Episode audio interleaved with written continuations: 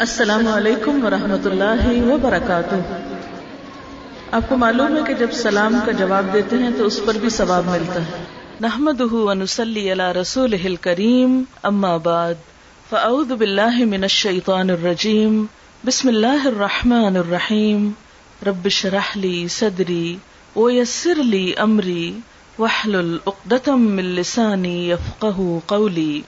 ان الحمد لله ونستعينه ونستغفره ونعوذ بالله من شرور انفسنا ومن سيئات اعمالنا من يهده الله فلا مضل له ومن يضلله فلا هادي له واشهد ان لا اله الا الله واشهد ان محمدا عبده ورسوله.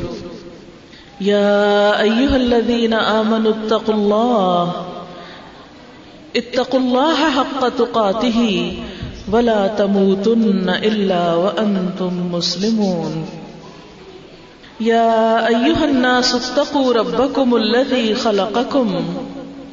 خلقكم من نفس واحدة وخلق منها زوجها وبث منهما رجالا كثيرا ونساء. واتقوا الله الذي تساءلون به والأرحام إن الله كان عليكم رقيبا. يا أيها الذين آمنوا اتقوا الله وقولوا قولا سديدا. يصلح لكم آمالكم ويغفر لكم ذنوبكم ومن يطئ الله ورسوله فقد فاز فوزا عظيما. وقال رسول الله صلى الله عليه وسلم والله إني لأخشاكم لله وأتقاكم له ولكني أصوم وأفطر وأصلي وأرقد وأتزوج النساء، فمن رغب عن سنتي فليس مني شکر اور تعریف اللہ تعالی کے لیے ہے۔ ہم اسی سے مدد چاہتے ہیں اور اسی سے اپنے گناہوں کی معافی چاہتے ہیں۔ ہم اپنے نفس کی شرارتوں اور برائیوں کے مقابلے میں اپنے آپ کو اللہ کی پناہ میں دیتے ہیں۔ حقیقت یہ ہے کہ جس کو اللہ تعالیٰ سیدھے رستے پر چلائے، اسے کوئی بھٹکا نہیں سکتا، اور جس کو وہ بھٹکا دے، اسے کوئی سیدھے رستے پر لا نہیں سکتا۔ اور میں گواہی دیتا ہوں کہ اللہ کے سوا کوئی معبود نہیں، اور میں گواہی دیتا ہوں کہ محمد صلی اللہ علیہ وسلم اللہ کے بندے اور اس کے رسول ہیں۔ اے ایمان والو، ٹھیک ٹھیک اللہ کا تقوی اختیار کرو اور مرتے دم تک اس کی وفاداری اور اطاعت شعری پر قائم رہو۔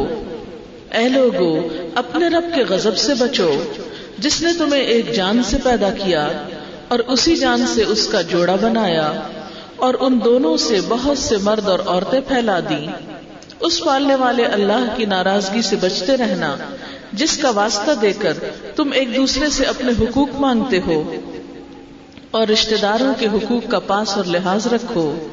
یقین جانو، خدا تمہاری نگرانی کر رہا ہے۔ اے ایمان والو، اللہ سے ڈرتے رہو اور جشی تلی مضبوط بات زبان سے نکالو۔ اللہ تمہارے اعمال کی اصلاح فرما دے گا اور گناہوں پہ معافی کا پردہ ڈال دے گا۔ اور جو لوگ اللہ اور اس کے رسول صلی اللہ علیہ وسلم کی اطاعت اور فرما برداری کریں گے، وہ عظیم کامیابی سے سرفراز ہوں گے۔ اور نبی صلی اللہ علیہ وسلم نے فرمایا، خدا کی قسم، میں تم سب میں خدا سے زیادہ ڈرنے والا ہوں۔ تم سب میں اس سے زیادہ اس کی ناراضگی سے بچنے والا ہوں۔ لیکن میرا حال یہ ہے کہ میں کبھی نفلی روزے رکھتا ہوں، کبھی بغیر روزے کے رہتا ہوں۔ راتوں کو نماز بھی پڑھتا ہوں اور سوتا بھی ہوں۔ اور میں نکاح بھی کرتا ہوں۔ بس جو میری اس سنت سے منہ پھیرے، اس کا مجھ سے کوئی تعلق نہیں۔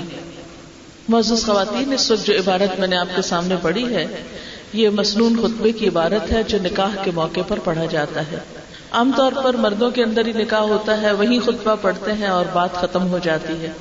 خواتین کو نہیں پتا چلتا کہ اس موقع پر کیا پڑھا گیا اور اس میں ہمارے لیے کیا ہے، کیا تعلیم ہے، کیا سکھایا گیا ہے اور ہم کو کیا کرنا ہے۔ تو بات یہ ہے کہ اللہ تعالیٰ کا کوئی بھی حکم، نبی صلی اللہ علیہ وسلم کا کوئی بھی طریقہ ایسا نہیں کہ جو بے مقصد ہو، بے معنی ہو۔ اس میں ہر موقع کی مناسبت سے ہمارے لیے ایک خوبصورت رہنمائی پائی جاتی ہے۔ تو آئیے دیکھتے ہیں کہ اس خطبے کے اندر ہمارے لیے کیا رہنمائی ہے۔ سب سے پہلے تو ہم دیکھتے ہیں کہ اس میں اللہ تعالیٰ کی تعریف بیان کی گئی ہے۔ ان الحمد للہ بے شک تعریف اللہ کے لیے ہے، شکر اللہ کے لیے ہے۔ کیوں؟ اس لیے کہ یہ خوشی کا موقع بھی تو اللہ نے دیا ہے۔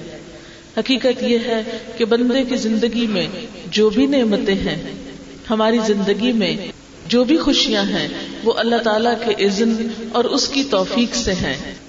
اگر وہ نہ چاہے تو ہم خوش نہیں ہو سکتے، خوشیاں نہیں مل سکتی۔ اس لیے جب بندہ مومن خوشی کے موقع پر اللہ کو یاد کرتا ہے، اس کی تعریف کرتا ہے، اس کا شکر ادا کرتا ہے، تو اللہ تعالیٰ بھی اس سے راضی ہوتے ہیں اور اس کے درجات میں اضافہ فرماتے ہیں۔ اور ہم اس سے مدد چاہتے ہیں۔ زندگی کا یہ موقع ایک اہم موقع ہے، ایک مشکل مرحلہ اور ایک ڈفیکلٹ ڈسیزن ہوتا ہے۔ ایسے موقع میں انسان کچھ توہمات کا تجبزب کا شکار ہوتا ہے کہ معلوم نہیں اس نکاح کے بعد، شادی کے بعد حالات کیسے ہوں، تعلقات کیسے ہوں۔ تو اس موقع پر انسان جب اللہ سے مدد مانگ لیتا ہے، تو اس کی فکر اور خوف میں کمی ہو جاتی ہے۔ اور اہل ایمان کو تو ویسے بھی چاہیے کہ وہ اپنے معاملات میں اللہ تعالیٰ پر بھروسہ کیا کریں اور اس سے مدد مانگا کریں۔ وہ نستخ اور ہم اس سے بخشش مانگتے ہیں۔ گناہوں کی بخشش اس موقع پر، شادی کے موقع پر۔ جی ہاں۔ اس لیے کہ ہمارا حال یہ ہے کہ اللہ تعالیٰ تو ہمیں خوشیاں عطا کرتے ہیں اور ہم عین خوشی کے موقع پر ہی اس کو ناراض کرتے ہیں۔ ہم شادیوں میں کئی ایسے کام کرتے ہیں جس سے اللہ تعالیٰ ناراض ہوتے ہیں یا وہ اللہ تعالیٰ کی پسند کے کام نہیں۔ آپ دیکھیں کہ جب کوئی خوشی کا موقع ہوتا ہے تو ہم روٹے ہو کو بھی منا لیتے ہیں۔ کئی رشتے دار عرصے سے ایک دوسرے سے ناراض ہوتے ہیں۔ جب کوئی خوشی غمی ہوتی ہے تو ایک دوسرے کو منا کے پھر اکٹھے ہو جاتے ہیں۔ لیکن کتنے حیرت کی بات ہے کہ خوشی کے اس موقع پر ہم ایسے ایسے کام کریں جس سے اللہ تعالیٰ ناراض ہو یہ تو ہمیں زیب نہیں دیتا۔ وہ کون سے کام ہیں جو ہم اس موقع پہ کرتے ہیں، ہمیں معلوم بھی ہے کہ اللہ تعالیٰ کو پسند نہیں، پھر بھی ہم اپنا دل خوش کرنے کو وہ کرتے رہتے ہیں۔ مثال کے طور پر، ہم میں سے سب مسلمان یہ اچھی طرح جانتے ہیں کہ نماز جو ہے وہ فرض ہے۔ دن میں اللہ تعالیٰ نے پانچ نمازیں فرض کی ہیں۔ کوئی بھی شخص حضور صلی اللہ علیہ وسلم کے زمانے میں اس بات کا سوچ بھی نہیں سکتا تھا کہ وہ مسلمان کہلائے اور نماز نہ پڑھے۔ لیکن آج ہم چھوٹی چھوٹی باتوں میں نماز چھوڑ دیتے ہیں۔ اور پھر افسوس یہ کہ خوشی کے موقع پر نماز چھوڑ دیتے ہیں۔ کبھی تیاری میں نماز چھوڑ دیتے ہیں، کبھی شادی کے وقت میں نماز چھوڑ دیتے ہیں۔ اور دلہنوں کے لیے تو نماز ایک بہت ہی عجیب بات سمجھی جاتی۔ کہ زیور پہن کے، کپڑے پہن کے وہ نماز پڑھیں۔ ایسا لگتا ہے کہ اس کے لیے تو نماز ہی معاف ہے، حالانکہ نماز تو کسی حال میں معاف نہیں۔ تو جس شادی کی زندگی کی ابتدا اور آغاز ہی اللہ کی نافرمانی سے ہو رہی ہے، اس میں پھر خوشیاں کہاں سے آئیں؟ پھر اسی طرح ہم جانتے ہیں کہ اللہ تعالیٰ نے ایک مسلمان کے اوپر دوسرے مسلمان کی عزت حرام کی ہے۔ لیکن بعض اوقات ہم شادی کے موقع پر اکٹھے ہوتے ہیں تو اس موقع پر کسی کی غیبت کر لی، کسی کا گلا کر لیا، کسی کو تانا دے دیا۔ کسی کا مذاق اڑا لیا، کسی کے کپڑے یا کسی کے ہیئر سٹائل یا کسی کے میک اپ کے اوپر ہنس پڑے۔ اگر وہاں بیٹھ کے نہ بھی ہم کسی کو کچھ کہیں تو بعض اوقات آپ نے دیکھا ہوگا، لوگ گھر تو پہنچے، راستے میں گاڑی میں ہی تبصرے شروع کر دیتے ہیں۔ فلاں نے ایسا کپڑا پہنا ہوا تھا، فلاں کا زیور ایسا تھا، وہ تو فلاں کے پاس تو ہے ہی کچھ نہیں، وہ تو ہر دفعہ وہی پہن کے آ جاتا ہے۔ اور اس کو تو میک اپ کرنے کا کوئی طریقہ ہی نہیں پتا۔ ایسی ایسی باتیں ہم کر کے اپنے گناہوں میں اضافہ کرتے ہیں اور اللہ تعالیٰ کو ناراض کرتے ہیں، کیونکہ اللہ تعالیٰ کو اپنی ساری مخلوق سے بہت پیار ہے۔ اس کو بالکل یہ بات اچھی نہیں لگتی کہ مخلوق میں سے ایک بندہ اٹھ کے دوسرے بندے کے بارے میں برے برے لفظ کہے، اس کا مذاق اڑائے، یا اس کے کپڑوں اور اس کی شکل و صورت کے اوپر کوئی ایسی بات کرے۔ پھر آپ دیکھیے کہ اللہ تعالیٰ کو ریاکاری، دکھاوا، نمود و نمائش بالکل پسند نہیں۔ یعنی اس کو یہ تو اچھا لگتا ہے کہ کوئی اچھے کپڑے پہنے۔ خوشی کے موقع پر خوشی کا اظہار کرے، اللہ کی نعمت کا اظہار کرے۔ قرآن پاک میں فرمایا ہوا اما بن احمد رب کا فحدث اپنے رب کی نعمت کا اظہار کرو۔ لیکن اچھے کپڑے پہن کر اگر انسان خود کو بڑی چیز سمجھنے لگے اپنے آپ میں پھولے نہ سمائے، دوسروں کو حقیر سمجھے، یا دوسروں کا مذاق اڑائے، یا دوسروں کی غربت پر ان کو حقیر سمجھے، تو یہ بات اللہ تعالیٰ کو پسند نہیں۔ یہ چیز اس کو ناراض کرنے والی ہے۔ اور پھر اسی طرح اللہ تعالیٰ کو یہ پسند نہیں کہ ہم دکھاوا کریں۔ یعنی اچھا کپڑا پہنے مگر دکھاوے کی نیت سے نہیں کہ ہم دوسروں کو مروب کریں، امپریس کریں کہ ہمارے پاس بہت اچھا اور کسی کے پاس نہیں ہے۔ پھر اسی طرح اللہ تعالیٰ کو اسراف پسند نہیں۔ اسراف کیا ہوتا ہے؟ اپنی حد سے بڑھ کے خرچ کرنا۔ اپنے پاس ہمت نہیں، قرضہ لے کر اور بعض اوقات سود پہ قرضہ لے کر ہم شادیوں کے اخراجات کے لیے پیسہ اکٹھا کرتے ہیں۔ اور ساری ساری زندگی اس ماں باپ کی بچاروں کی گزرتی ہے اس قرضے کو اتارنے میں۔ یہ سب ہم پہ کس نے پابندی عائد کی؟ اسلام میں تو ایسی کوئی بات نہیں۔ ہم دیکھتے ہیں کہ صحابہ کرام میں کیا ہوتا تھا۔ حضرت جابر بن عبداللہ کو حضور صلی اللہ علیہ وسلم نے دیکھا کہ بہت اچھے کپڑے پہنے ہوئے ہیں اور کچھ رنگ بھی ان کے اوپر پڑا ہوا ہے۔ تو آپ مسکرا کے پوچھتے ہیں، جابر، کیا تم نے شادی کر لی؟ تو حضرت جابر کہتے ہیں جی اللہ کے رسول صلی اللہ علیہ وسلم، میں نے فلاں عورت سے شادی کی ہے۔ تو آپ نے فرمایا کہ اچھا اولم ولو بشاتن۔ پھر تم ولیمہ بھی ضرور کرو، خواہ ایک بکری ہی کیوں نہ ذبح کرو۔ تو اس سے کیا پتا چلتا ہے کہ حضرت جابر نے شادی کی؟ اور حضور صلی اللہ علیہ وسلم تک کو تکلیف نہیں دی کہ وہ اس میں شریک ہو کر ضرور شامل ہوں یا اپنا وقت ضائع کرے یا اس قسم کا کوئی دکھاوا نہیں کیا، کوئی بہت لوگوں کی بھیڑ جمع نہیں کی۔ ٹھیک ہے، قریبی رشتے دار تو جمع ہو لیکن بے وجہ میں بہت سے لوگوں کو اکٹھا کر لینا، بہت سے لوگوں کا وقت ضائع کرنا اور پھر اتنا سلسلہ بڑھا دینا، اتنے کھانوں کا انتظام کرنا کہ انسان اپنی استطاعت سے باہر نکل جائے، یہ کوئی پسندیدہ بات نہیں۔ پھر اسی طرح بعض اوقات ہم جھوٹی نمائش اس طرح کرتے ہیں کہ کسی سے مانگ تانگ کے زیور پہنا، کپڑے پہنے، دکھاوے کا سارا کام کیا۔ تو یہ جو فضول خرچی ہے اس موقع پر وہ اللہ تعالیٰ کو پسند نہیں۔ قرآن پاک میں آتا ہے، ان المبدرین کانو اخوان الشیاطین کہ فضول خرچ لوگ شیطان کے بھائی ہوتے ہیں۔ ہاں، اور آپ کو معلوم ہے کہ شیطان جو ہے، اس کا مقام اللہ تعالیٰ کی نگاہ میں کیا ہے۔ ٹھیک ہے، ہم اپنا لباس پہنے مگر اتنی ہی حیثیت کا جتنا ہم خرید سکتے ہوں یا پہن سکتے ہوں۔ محض دوسروں میں بڑا نظر آنے کے لیے اپنے شوہر کو تنگ کرنا اور پھر اس سے ایسے مطالبے کرنا کہ نہیں، فلاں کے پاس اتنے کپڑے ہیں تو میرے پاس اتنے ضرور ہونے چاہیے۔ اس بات پہ شوہر سے موڈ آف کر لینا، گھر میں بدبزگی پیدا کر دینا، اپنے تعلقات کو خراب کرنا، شوہر کو مجبور کرنا کہ وہ رشوت کے پیسے لائے، حرام کمائی کرے، جہاں سے مرضی پورا کرے اور اخراجات بڑھاتے چلے جانا، یہ بات کچھ اچھی نہیں ہے۔ یہ تمام چیزیں ایسی ہیں کہ جو اللہ تعالیٰ کو پسند نہیں۔ پھر آپ دیکھیے کہ ہم لباس پہنتے ہیں تو بعض اوقات لباس پہن کے بھی ننگے رہتے ہیں۔ جبکہ حدیث پاک میں کیا آتا ہے کہ کچھ عورتیں ایسی ہوں گی کہ جو لا يدخلن الجنت ولا يجدن ريحها، جو نہ جنت میں داخل ہوں گی، نہ اس کی خوشبو پائیں گی۔ آپ نے فرمایا، میری امت کے دو گروہ ایسے ہیں کہ جن کو میں نے نہیں دیکھا یعنی آپ کے زمانے میں عورتیں ایسے لباس نہیں پہنتی تھی مسلمان عورتیں فرمایا میرے بعد میری امت میں ایسی عورتیں آئیں گی۔ اور وہ کیسی ہوں گی؟ نسا کاسیاتن آریاتن۔ وہ عورتیں جو کپڑے بھی پہنے ہوں گی، اس کے باوجود ننگی ہو رہی ہوں گی۔ روس کا اسنمت البخ ان کے سر اونٹنی کی کوہان کی طرح اٹھے ہوئے ہوں گے۔ یعنی ان کے ہیئر سٹائل ایسے ہوں گے کہ سر بہت اونچا نظر آ رہا ہوگا۔ اللہ سبحان و تعالیٰ نے اس لباس کو پسند نہیں کیا کہ جس میں عورت لباس پہن کے ننگی رہے۔ آج آپ دیکھیں کہ ہم خواتین بسا اوقات جالی کے ایسے کپڑے پہنتے ہیں جس میں پورے پورے بازو ننگے ہو رہے ہوتے ہیں۔ اور پھر چلے عورتوں کے بیچ میں تو کسی حد تک کوئی گنجائش یا رخصت نکلتی ہے۔ بعض اوقات محرم نا محرم رشتے دار مرد حضرات دیکھتے چلے جاتے ہیں۔ بعض اوقات انہی کپڑوں میں ہم گلی بازار میں نکل جاتے ہیں۔ بعض اوقات اور جوان لڑکے آ جاتے ہیں اور مکس گیدرنگ ہوتی ہے اور عورتیں اسی طرح کے لباس میں ننگی نظر آ رہی ہوتی ہیں۔ اس سے شیطان تو خوش ہو سکتا ہے، اللہ تعالیٰ خوش نہیں ہوتے۔ اس پیاری ہستی کی ناراضگی میں، اس کی ناراضگی میں پھر ہماری خوشی کیا؟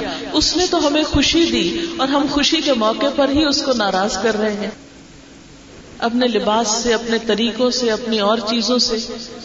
تو ہمیں اس موقع پر اس طرح کے طرز عمل اور ایسے رویے سے بچنے کی ضرورت ہے۔ تو وہ ہم اس سے بخشش مانگتے ہیں، کیونکہ گناہوں کے اپنے اثرات ہوتے ہیں۔ بعض اوقات بند مومن کا رزق گناہ کی وجہ سے روک لیا جاتا ہے۔ بعض اوقات کچھ قوموں پر اللہ تعالیٰ کے عذاب آئے، کیونکہ انہوں نے اللہ کی بہت نافرمانی کی۔ تو ہمیں ہر وقت اللہ تعالیٰ کی بزرگی کو اور اس کے مقام اور مرتبے کو سامنے رکھتے ہوئے گناہوں سے توبہ کرنی چاہیے۔ پھر ہمارے معاشرے میں ایک اور بہت رواج ہو گیا ہے کہ شادی کے دن دلہن کی مووی ضرور بناتے ہیں۔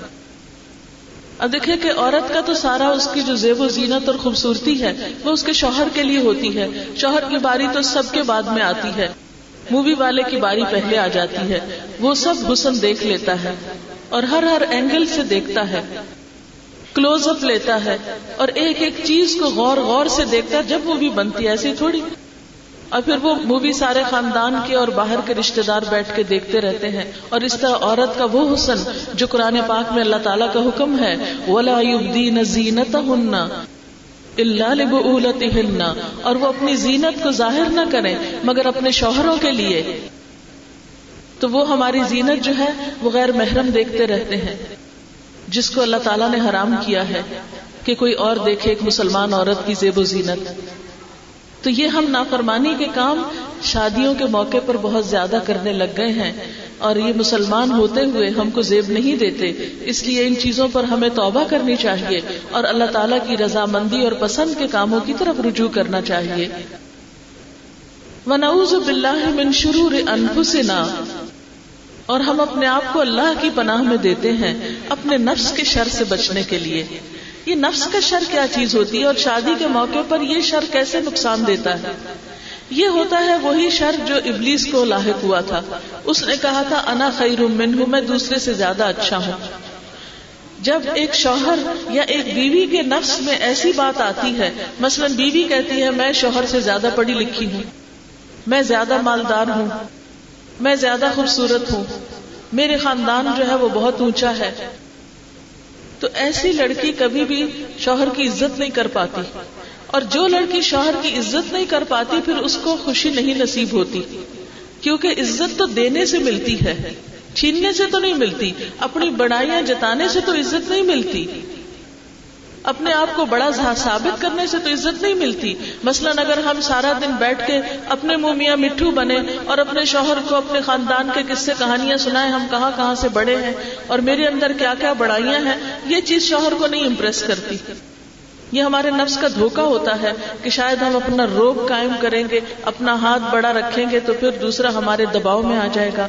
اس سے وقتی طور پہ تو شاید کوئی مروب ہو جائے، لیکن سچی عزت اور محبت ایسے شخص کو نہیں ملا کرتی۔ سچی عزت اور محبت تو قربانی سے ملتی ہے، دوسرے کو عزت دینے سے ملتی ہے، دوسرے کے قصور معاف کرنے سے ملتی ہے، مٹ کے رہنے سے ملتی ہے۔ آپ دیکھیے کہ ایک پھول اور پھل کہاں سے نکلتے ہیں؟ جب ان کے بیج مٹی میں ملتے ہیں، جب یہ رنگین پھول سامنے آتے ہیں، خوبصورتی آتی ہے۔ اگر یہ پودے مٹی کے اندر نہ جائیں، اگر بیج مٹی میں گم نہ ہو، توازو نہ اختیار کرے، تو یہ رنگین پھول آپ نہیں دیکھ سکتے۔ اسی طرح جو عورت اپنے سسرال میں توازو نہیں اختیار کرتی، جو اپنے شوہر کے سامنے آجزی اختیار نہیں کرتی اور اس کی خدمت نہیں کرتی یا اس کی عزت نہیں کرتی، پھر اس کی زندگی میں بھی پھول پھل نہیں آتے۔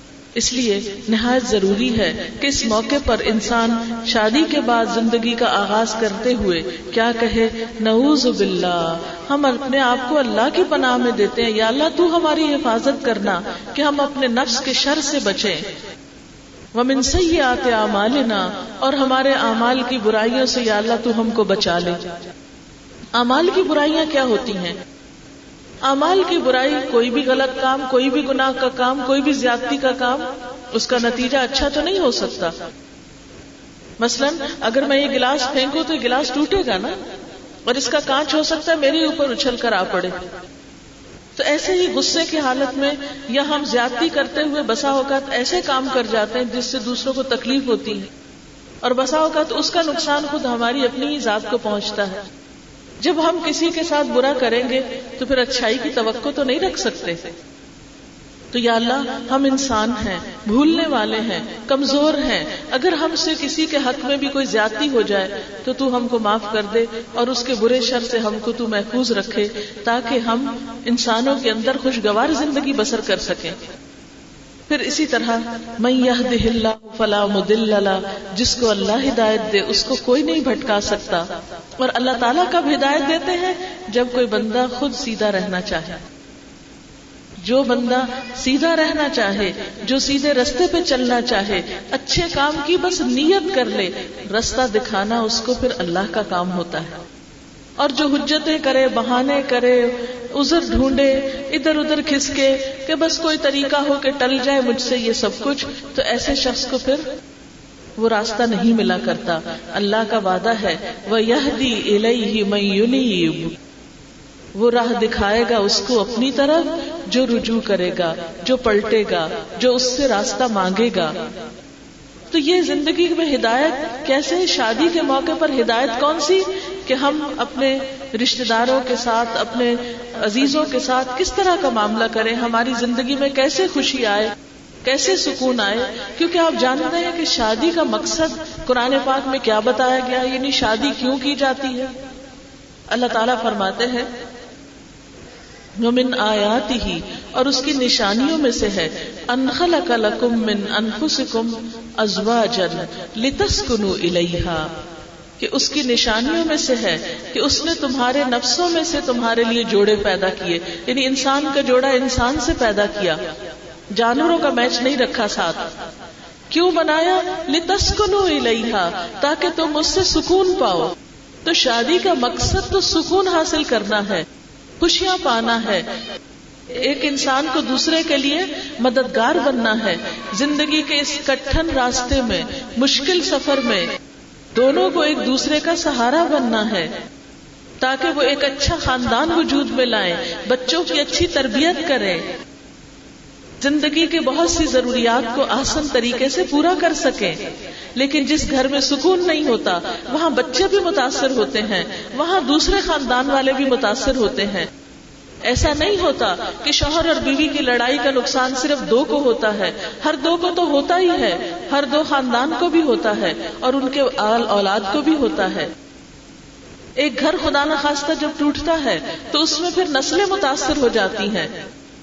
اس لیے ان دونوں کا باہم اچھا تعلق دونوں کے لیے بھی خوشی اور سکون کا باعث ہے اور دونوں خاندانوں کے لیے بھی اور آگے نسلوں کے لیے بھی۔ اسی لیے حضور صلی اللہ علیہ وسلم نے کرائٹیریا یا ایک معیار کیا مقرر کیا کہ جب تم شادی کرو تو دیندار عورت سے کرو۔ آپ نے فرمایا کہ عورت سے چار وجوہات میں شادی کی جاتی ہے۔ اس کے مال، اس کے حسب نصب، اس کے حسن اور اس کے دین کی وجہ سے۔ فس فر بدات دین تربت یادا تمہارے ہاتھ خاک آلود ہو تم دین والی کو اختیار کرو، جس کے اندر خدا کا خوف ہوگا، جس کے دل میں خدا کی محبت ہوگی، پھر اس سے تمہیں زندگی کا سکون اور سکھ نصیب ہوگا، کیونکہ وہ اللہ سے ڈرتے ہوئے معاملہ کرے گی۔ اسی لیے ہم دیکھتے ہیں کہ یہاں کلمہ شہادت کے بعد تین آیات آئی ہیں، جن میں چار دفعہ تقوی کا حکم ہے یعنی اللہ سے ڈرنے کا حکم ہے کہ لوگوں خدا کا خوف کرو۔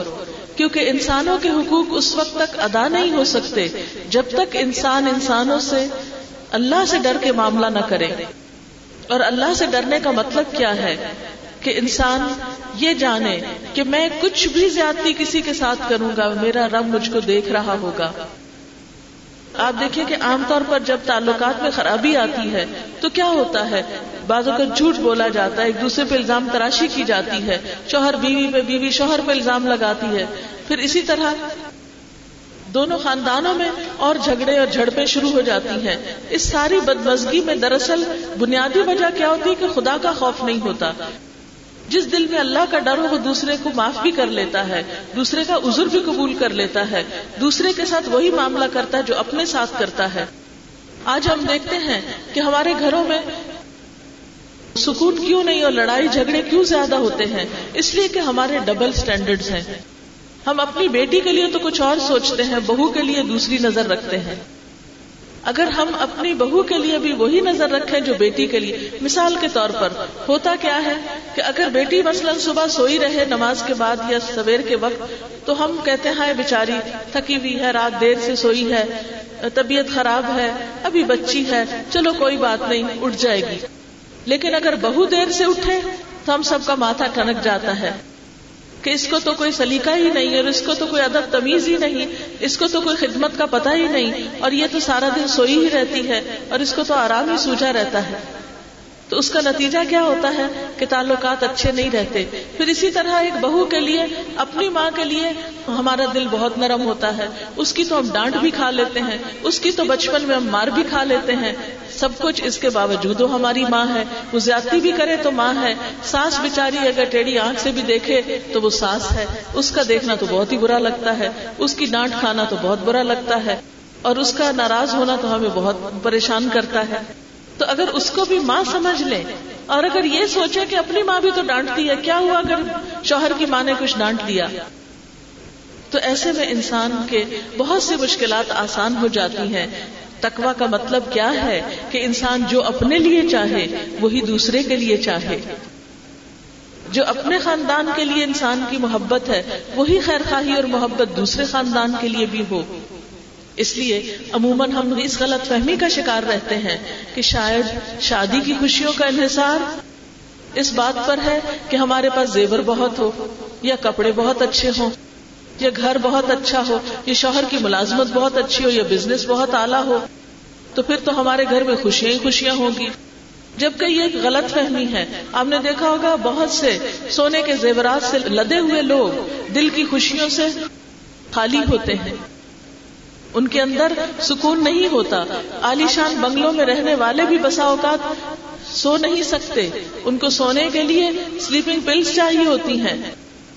تو اس سے کیا پتا چلتا ہے کہ خوشیاں مال و دولت سے نہیں ملا کرتی، بڑے گھروں سے نہیں ملا کرتی، اچھے زیور اور کپڑے سے نہیں ملتی۔ خوشی کے لیے دل کا سکون ضروری ہے اور وہی دل سکون پاتا ہے جس میں خدا کا خوف ہوتا ہے، جس میں اللہ کی محبت ہوتی ہے۔ تو اس لیے یہ بات نہایت ضروری ہے کہ ہمارے دلوں میں خدا کا خوف ہو۔ اسی لیے اللہ تعالیٰ فرماتے ہیں، یا امن اتق اللہ، اے لوگو جو ایمان لائے ہو، اللہ سے ڈرو۔ کیسے ڈرو؟ حق کا تو کاتی ہی، جیسے اس سے ڈرنے کا حق ہے۔ ولا تم اللہ تم مسلم اور تم ہرگز نہ مرنا، مگر اس حال میں کہ تم مسلمان ہو۔ تمہاری موت اللہ کی فرما برداری میں آئے۔ کیونکہ آپ کو معلوم ہے انسان جس حال میں مرتا ہے، اسی میں اٹھے گا اور اسی سے اس کا معاملہ پھر ہوگا۔ تو اس طرح کی دعا کرنی چاہیے کہ اللہ، ایمان کی سلامتی کے ساتھ دنیا سے رخصت ہو اس حال میں موت آئے کہ ہم تیری اطاعت اور فرما برداری کا کام کر رہے ہوں اور یہ اسی کو نصیب ہوتی ہے جو اس زندگی کے ہر معاملے میں اس کا خیال رکھتا ہے۔ اگر ہم ہر معاملے میں خیال نہیں رکھیں اور کہیں اللہ کی مرضی کے کام، کہیں اپنی مرضی کے کام، کہیں دنیا کی مرضی کے کام، تو کیا خبر؟ پھر اللہ کی مرضی میں موت آئے یا دنیا کی مرضی میں آئے جب جانا اس کے پاس ہے واپس، تو پھر ہمیں زندگی کے قدم قدم پر ہمیں سوچ سمجھ کے زندگی بسر کرنی ہوگی کہ نافرمانی میں موت ہرگز نہ آئے۔ کیونکہ تقوا کا مطلب ہی کیا ہے کہ انسان اس دنیا کے سفر کو اس طرح گزارے کہ ہر طرف سے دامن سمیٹ لے۔ حضرت ابئی ابن کاب سے حضرت عمر رضی اللہ تعالیٰ انہوں نے پوچھا اچھا، تھا تقوا کیا ہے؟ آپ نے فرمایا، کبھی کانٹوں والے جنگل میں چلے پھرے ہو؟ نے کہا ہاں کہ پوچھا، کیسے چلے؟ کہا، دامن سمیٹ کے، سنبھال کے کہ کہیں کہیں کانٹا نہ الجھ جائے اور دامن نہ پھاڑ دے۔ بالکل دنیا میں اسی طرح ہر طرف کانٹے ہیں، آزمائشیں ہیں، طرح طرح کی مشکلات ہیں۔ اس میں انسان اتنا سنبھل سنبھل کے چلے، سنبھل کر بولے، سنبھل کر کام کرے کہ کہیں کسی چیز میں الجھ کر اپنا ایمان نہ خراب کر بیٹھے۔ کیونکہ ایک حدیث پاک میں آتا ہے کہ انسان بسا اوقات بے دھیانی میں اپنی زبان سے ایسے جملے بول جاتا ہے، ایسا کلمہ بول جاتا ہے کہ اس کی وجہ سے اس کی ساری زندگی کی نیکیاں برباد ہو جاتی۔ ہیں اب وہ جہنم میں جا گرتا ہے۔ اور پھر اسی لیے یہاں پر یہ آیت فرمائی کولو کولن سدیدہ درست جچی تلی مضبوط بات زبان سے نکالو۔ عام طور پر گھروں میں جھگڑے، فساد کیوں ہوتے ہیں؟ جب ہم بے احتیاطی سے بولتے ہیں۔ جب ہم سنی سنائی باتیں آگے پہنچاتے رہتے ہیں۔ جب ہم بدگمانی سے کام لے کر اپنے آپ کو ناروا باتوں میں الجھا لیتے ہیں۔ اب دیکھیے اللہ تعالیٰ نے شوہر اور بیوی کا رشتہ جو ہے وہ کیسا رکھا۔ ہن لباس الکم وہ ان تم لباس الہن وہ تمہارا لباس ہے، تم ان کا لباس ہو، تم ان کو ڈھانکو، وہ تمہیں ڈھانکے وہ تمہیں حسن بخشے تم ان کو حسن بخشو، وہ تمہارے لیے آرام کا ذریعہ ہو تم ان کے لیے آرام کا ذریعہ بنو، سکون کا ذریعہ بنو۔ وہ تمہاری زینت، تم ان کی زینت۔ تم ان کے ایپ پر پردہ ڈالو، وہ تمہارے ایپ پر پردہ ڈالے۔ لیکن افسوس یہ کہ آج گھروں میں ہی ایسے لوگ ہوتے ہیں جو ایک دوسرے کے ایپ کھولتے رہتے ہیں، ایک دوسرے کی سطر توڑتے اور پھاڑتے رہتے ہیں کہ ایک دوسرے کے ایپ لوگوں کے سامنے کھولتے ہیں۔ اب دیکھیں کہ شوہر کی کتنی عزت کی اللہ تعالیٰ نے حکم دیا ہے۔ پرانے پاک میں اللہ تعالیٰ فرماتے ہیں حافظات بما حافظ اللہ نیک عورتیں شوہر کی فرما بردار ہوتی ہیں۔ اور غائبانہ طور پر وہ شوہر کے حقوق کی حفاظت کرتی ہیں۔ یعنی عورت اور مرد دونوں کے لیے ویسے تو لازم ہے کہ وہ ایک دوسرے کے عیب عوام میں بیٹھ کے نہ بولا کریں۔ لیکن ہمارے کتنے افسوس سے کہنا پڑتا ہے کہ آپس کے جھگڑوں کو باہر جا کے ڈسکس کرتے ہیں اور ہر ایک کو بتاتے رہتے ہیں۔ چلے کسی ایک کو تو بتایا، اپنے دل کا غم ہلکا کیا، کوئی مشورہ لیا لیکن ہر ایک کے ساتھ بیٹھ کر یہ برائیاں کرنا، میرے شوہر نے یہ کیا، میری ساس نے یہ کیا، فلانا ایسا فلانا ایسا۔ اور اس کا ہوتا کیا نتیجہ؟ جب ایک ہی غلط بات کو ہم بار بار بار بار دہراتے ہیں وہ ہمارے دل میں زخم تازہ تازہ تازہ رہتا ہے اور پھر ہم اس سے نکل ہی نہیں پاتے۔ غم کا علاج کیا؟ غم بھلاؤ۔ غم کا علاج یہ نہیں کہ غم کے تذکرے ہر ایک سے کرو بیٹھ کے۔ اور پھر ہمارے ہاں کہاں اتنے سنسیئر لوگ کہ وہ ہمیں اچھا مشورہ دیں۔ جو ہمیں پسند نہ آئے تو پھر بھی وہ ہمیں دے مشورہ تاکہ ہماری اصلاح ہو جائے۔ اور اچھا کوئی دے تو ہم سننا کہاں چاہتے ہیں؟ قبول کہاں کرنا چاہتے ہیں؟ تو اس لیے مسلمان عورت کی اللہ تعالیٰ نے ذمہ داری رکھی کہ وہ شوہر کی فرما برداری کرے۔ ایک حدیث میں آتا ہے کہ عورت اپنے شوہر کے معاملے میں کسی دوسرے کی بات نہ مانے۔ اسی طرح آپ صلی اللہ علیہ وسلم نے فرمایا خدا پر ایمان رکھنے والی عورت کے لیے جائز نہیں کہ وہ اپنے شوہر کے گھر میں کسی ایسے کو آنے دے جس کا آنا شوہر کو پسند نہیں۔ اور گھر سے ایسی صورت میں نکلے جب نکلنا شوہر کو پسند نہ ہو، عورت شوہر کے معاملے میں کسی دوسرے کی بات نہ مانے۔ آپ صلی اللہ علیہ وسلم نے فرمایا، عورت جب پانچ وقت کی نماز پڑھے، اپنی آبرو کی حفاظت کرے، شوہر کی فرما بردار رہے، وہ جنت کے جس دروازے سے چاہے داخل ہو جائے۔ پھر اسی طرح شوہروں کو بھی یہ حکم دیا گیا کہ وہ اپنی بیویوں کے ساتھ اچھا سلوک کریں۔ یہاں تک فرمایا ان کرے تو وہ ہننا اگر تم ان کو ناپسند بھی کرو آسان تکرا ہو شعی ان تو ہو سکتا ہے ایک چیز تمہیں ناپسند ہو۔ وہ یج اللہ فی خیرن کثیرا اور اللہ اس میں بہت بڑی بھلائی رکھ دے یعنی یہ زندگی اس میں خوشیاں بھی ہیں اور تکلیفیں بھی ہیں۔ انسان جب تکلیف آئے تو خوشی کا زمانہ یاد کر لے۔ شوہر کی طرف سے کوئی تکلیف دہ بات سننے کو ملے تو اس کی طرف سے کسی اچھی بات کو یاد کر لے۔ کیونکہ ادفا بلتی ہی احسن۔ اس طریقے سے برائی کو دور کرو جو زیادہ اچھا ہو۔ اگر گھر میں کوئی تکلیف اور غمی ایسا دکھ آ جائے کہ جس میں کسی چیز سے محرومی کا اندیشہ ہو، تو ایسی صورت میں انسان کو ان نعمتوں کی طرف نظر ڈالنے کی ضرورت ہے کہ جو اللہ نے شادی کے بعد انسان کو دی ہو آپ صلی اللہ علیہ وسلم نے فرمایا، تم شوہروں کی ناشکری سے بچو۔ تم میں سے ایک اپنے ماں باپ کے گھر دنوں تک بن بیاہی بیٹھی رہتی ہے۔ پھر اللہ تعالیٰ اس کو شوہر دیتا ہے، بچے دیتا ہے۔ پھر وہ اگر چھوٹی سی بات پہ شوہر سے ناراض ہو اٹھتی ہے، تو کہتی ہے کہ میں نے تو اس گھر میں کبھی کوئی خوشی نہیں دیکھی۔ یعنی ساری نیکیوں پہ پانی پھیر دیتی ہے۔ نہ شکرا پن ہے اور یہ اللہ تعالیٰ کو پسند انسانوں کا شکر گزار نہیں ہوتا، وہ اللہ تعالیٰ کا بھی شکر گزار نہیں ہوتا۔ انسانوں کے ساتھ تو ہم غیروں کے ساتھ معاملہ کرتے ہیں، چھوٹی چھوٹی بات پہ تھینک یو بولتے ہیں۔ شوہر کو کبھی نہیں بولا۔ اور اسی طرح شوہر بیوی کو کبھی نہیں شکریہ کہتا۔ تو یہ چیز جو ہے، زبان سے کبھی انسان دوسرے کی تعریف کر دے، محبت کا اظہار کر دے، تو یہ زندگی میں بہت سی خوشیاں پیدا کر دیتا ہے۔ لیکن عموماً ہم اس معاملے میں بہت بخیل واقع ہوتے ہیں۔ پھر اسی طرح یہ کہ شوہر کو یہ بھی حکم ہے کہ وہ بیوی کے ساتھ درگزر کا معاملہ کرے۔ قرآن پاک میں اللہ تعالیٰ فرماتے ہیں، یا ان میں نزواج کم و اولاد کم ادب الکم اے ایمان والو تمہارے بعض بیویاں اور بچے تمہارے دشمن ہو سکتے ہیں وہ انتاف و تصف و تخفر ان اللہ غفور الرحیم اگر تم معاف کر دو گے درگزر کرو گے بخش دو گے تو اللہ بھی غفور الرحیم ہے اور کامیاب انسان وہ ہے جو دل کی تنگی سے بچا لیا جائے ہم کسی کے ساتھ کیوں نہیں مسکرا کے پیش آتے سلام میں پہل کیوں نہیں کرتے کسی کو گلے سے کیوں نہیں لگاتے؟ کیونکہ ہمارے دل چھوٹے ہیں، دل تنگ ہے ہم دوسروں کو معاف کرنا سیکھیں اگنور کر دیں۔ ہم کس لیے دوسرے کو معاف کر دیں کہ ہم اپنے لیے بھی تو یہی چاہتے ہیں، اللہ ہم کو معاف کر دے۔ تو اگر ہم دوسروں کو معاف کریں گے، دوسروں کے لیے دل بڑا کریں گے، تکلیف دہ، نقصان دہ چیزوں کو مٹا دیں گے، تو انشاءاللہ زندگی میں بہت سی خوشیاں آئیں گی۔ اور یقیناً خوشیاں اسی وقت آتی ہیں جب انسان اللہ کے لیے معاف کر دے، جب اللہ سے اجر پانے کے لیے دوسرے کی دکھ تکلیف کو بھول جائے۔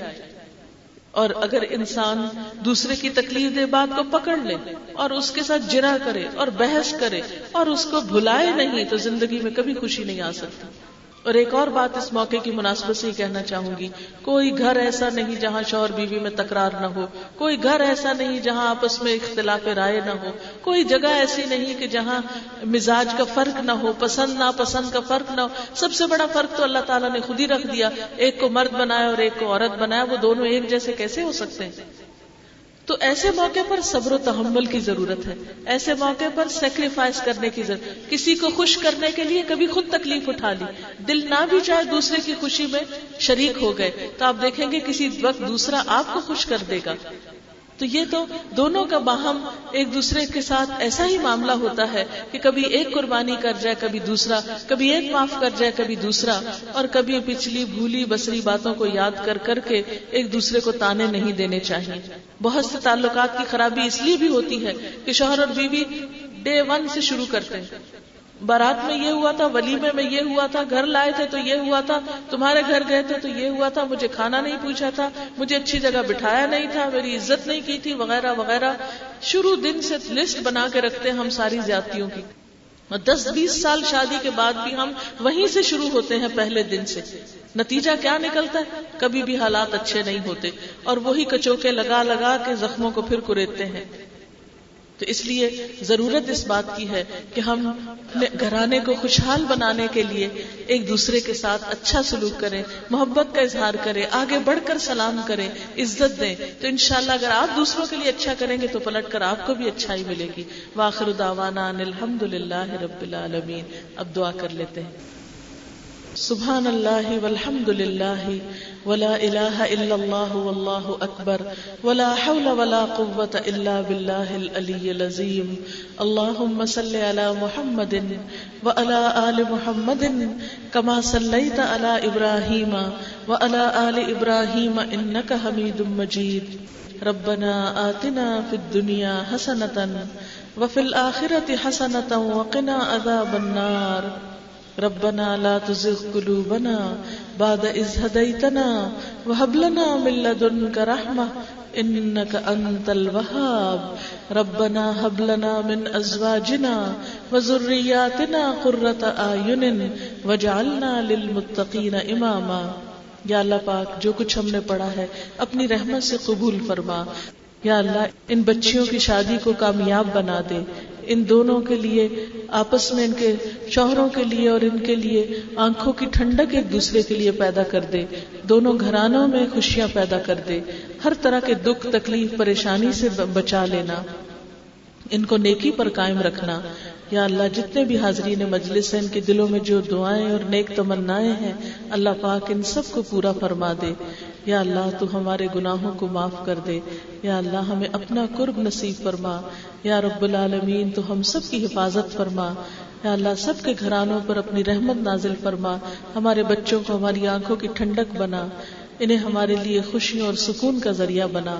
یا اللہ تو ہم سب پر اپنی رحمت نازل فرما۔ ہم سب سے راضی ہو جا۔ ربنا تقبل منا انك انت السميع العليم وتب علينا انك انت التواب الرحيم. وصلى الله تعالى على خير خلقه محمد وعلى اله واصحابه واهل بيته اجمعين برحمتك يا ارحم الراحمين.